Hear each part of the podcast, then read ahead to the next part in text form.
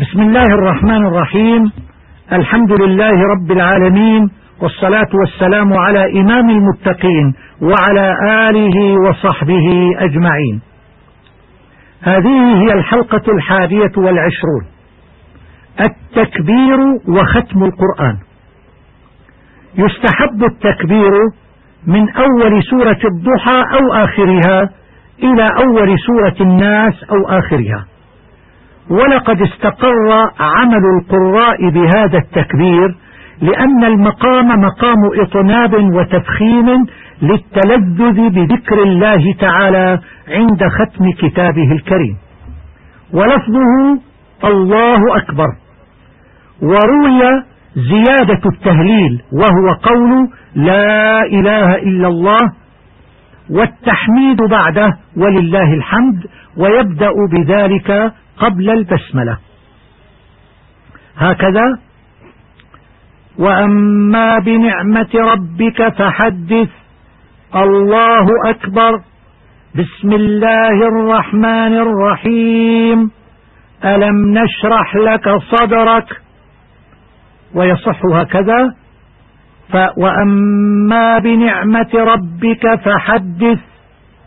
لا إله إلا الله. والله أكبر ولله الحمد.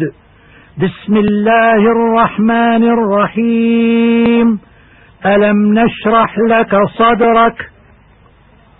ويسن إذا ختم القرآن أن يقرأ بعد سورة الناس الفاتحة ويبدأ بسورة البقرة إلى المفلحون ليتصل حبل التلاوة ويدوم خيرها.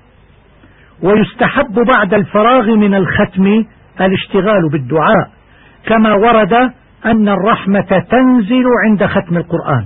وقد ورد أن النبي صلى الله عليه وسلم قال من قرأ القرآن كانت له دعوة مستجابة إن شاء عجلها له في الدنيا وإن شاء ادخرها له في الآخرة. وكان أنس بن مالك رضي الله تعالى عنه إذا ختم القرآن جمع أهله ثم دعا وأمنوا على دعائه. ومن الأدعية المأثورة عن رسول الله صلى الله عليه وسلم عند ختم القرآن اللهم ارحمني بالقرآن واجعله لي إماما وهدى ونورا ورحمة وارزقني تلاوته آناء الليل وأطراف النهار واجعله لي حجة يا رب العالمين. ومن الأدعية المروية عنه صلى الله عليه وسلم الجامعة لخيري الدنيا والآخرة. اللهم إنا عبيدك وأبناء عبيدك وأبناء إمائك ناصيتنا بيدك.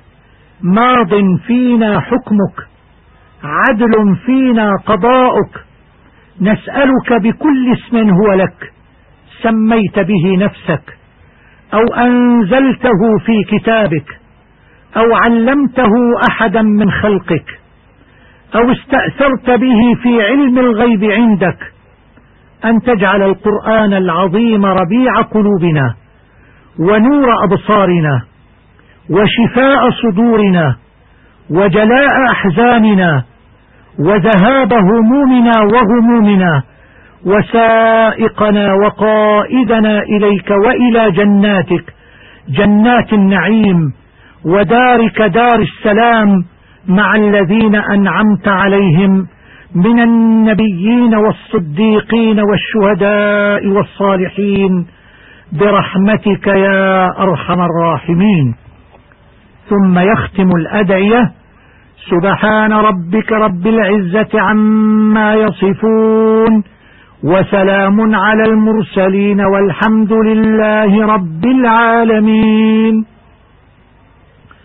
الخلاصة يستحب التكبير والتهليل والتحميد عند الفراغ من تلاوة السور من سورة الضحى إلى سورة الناس.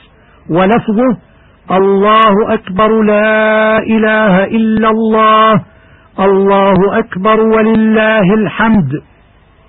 ويسن بعد الختم البدء بالفاتحة والبقرة حتى المفلحون ثم الدعاء بما ورد عن النبي صلى الله عليه وسلم وبما شاء. التدريب من أين يبدأ التكبير؟ الجواب يبدأ التكبير من أول سورة الضحى أو آخرها. السؤال الثاني ما صيغة التكبير الوارد؟ الجواب صيغة التكبير الواردة هو الله أكبر. وروي زيادة التهليل وهو قوله لا إله إلا الله وزيادة التحميد وهو ولله الحمد. السؤال الثالث لماذا شرع التكبير؟ الجواب شرع التكبير لأن المقام مقام إطناب وتفخيم للتلذذ بذكر الله تعالى عند ختم كتابه الكريم. السؤال الرابع لماذا سن الابتداء بالفاتحة بعد ختم القرآن؟ الجواب سن الابتداء بالفاتحة بعد ختم القرآن ليتصل حبل التلاوة ويدوم خيرها. السؤال الخامس ما أهم الأدعية المأثورة؟ الجواب أهم الأدعية المأثورة اللهم ارحمني بالقرآن واجعله لي إماما وهدى ونورا ورحمة وارزقني تلاوته آناء الليل وأطراف النهار واجعله لي حجة يا رب العالمين. ومن الأدعية المروية عنه صلى الله عليه وسلم الجامعة لخير الدنيا والآخرة. اللهم إنا عبيدك وأبناء عبيدك وأبناء إمائك ناصيتنا بيدك ماض فينا حكمك عدل فينا قضاؤك نسألك بكل اسم هو لك سميت به نفسك أو أنزلته في كتابك أو علمته أحدا من خلقك أو استأثرت به في علم الغيب عندك أن تجعل القرآن العظيم ربيع قلوبنا ونور أبصارنا وشفاء صدورنا وجلاء أحزاننا وذهاب همومنا وغمومنا وسائقنا وقائدنا إليك وإلى جناتك جنات النعيم ودارك دار السلام مع الذين أنعمت عليهم من النبيين والصديقين والشهداء والصالحين برحمتك يا أرحم الراحمين.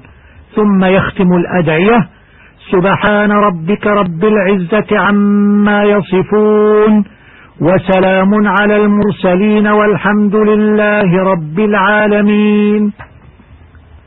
الوصية أكثر من الاستغفار والتوبة والدعاء واجعل لسانك رطبا بذكر الله. وإلى اللقاء في الحلقة القادمة.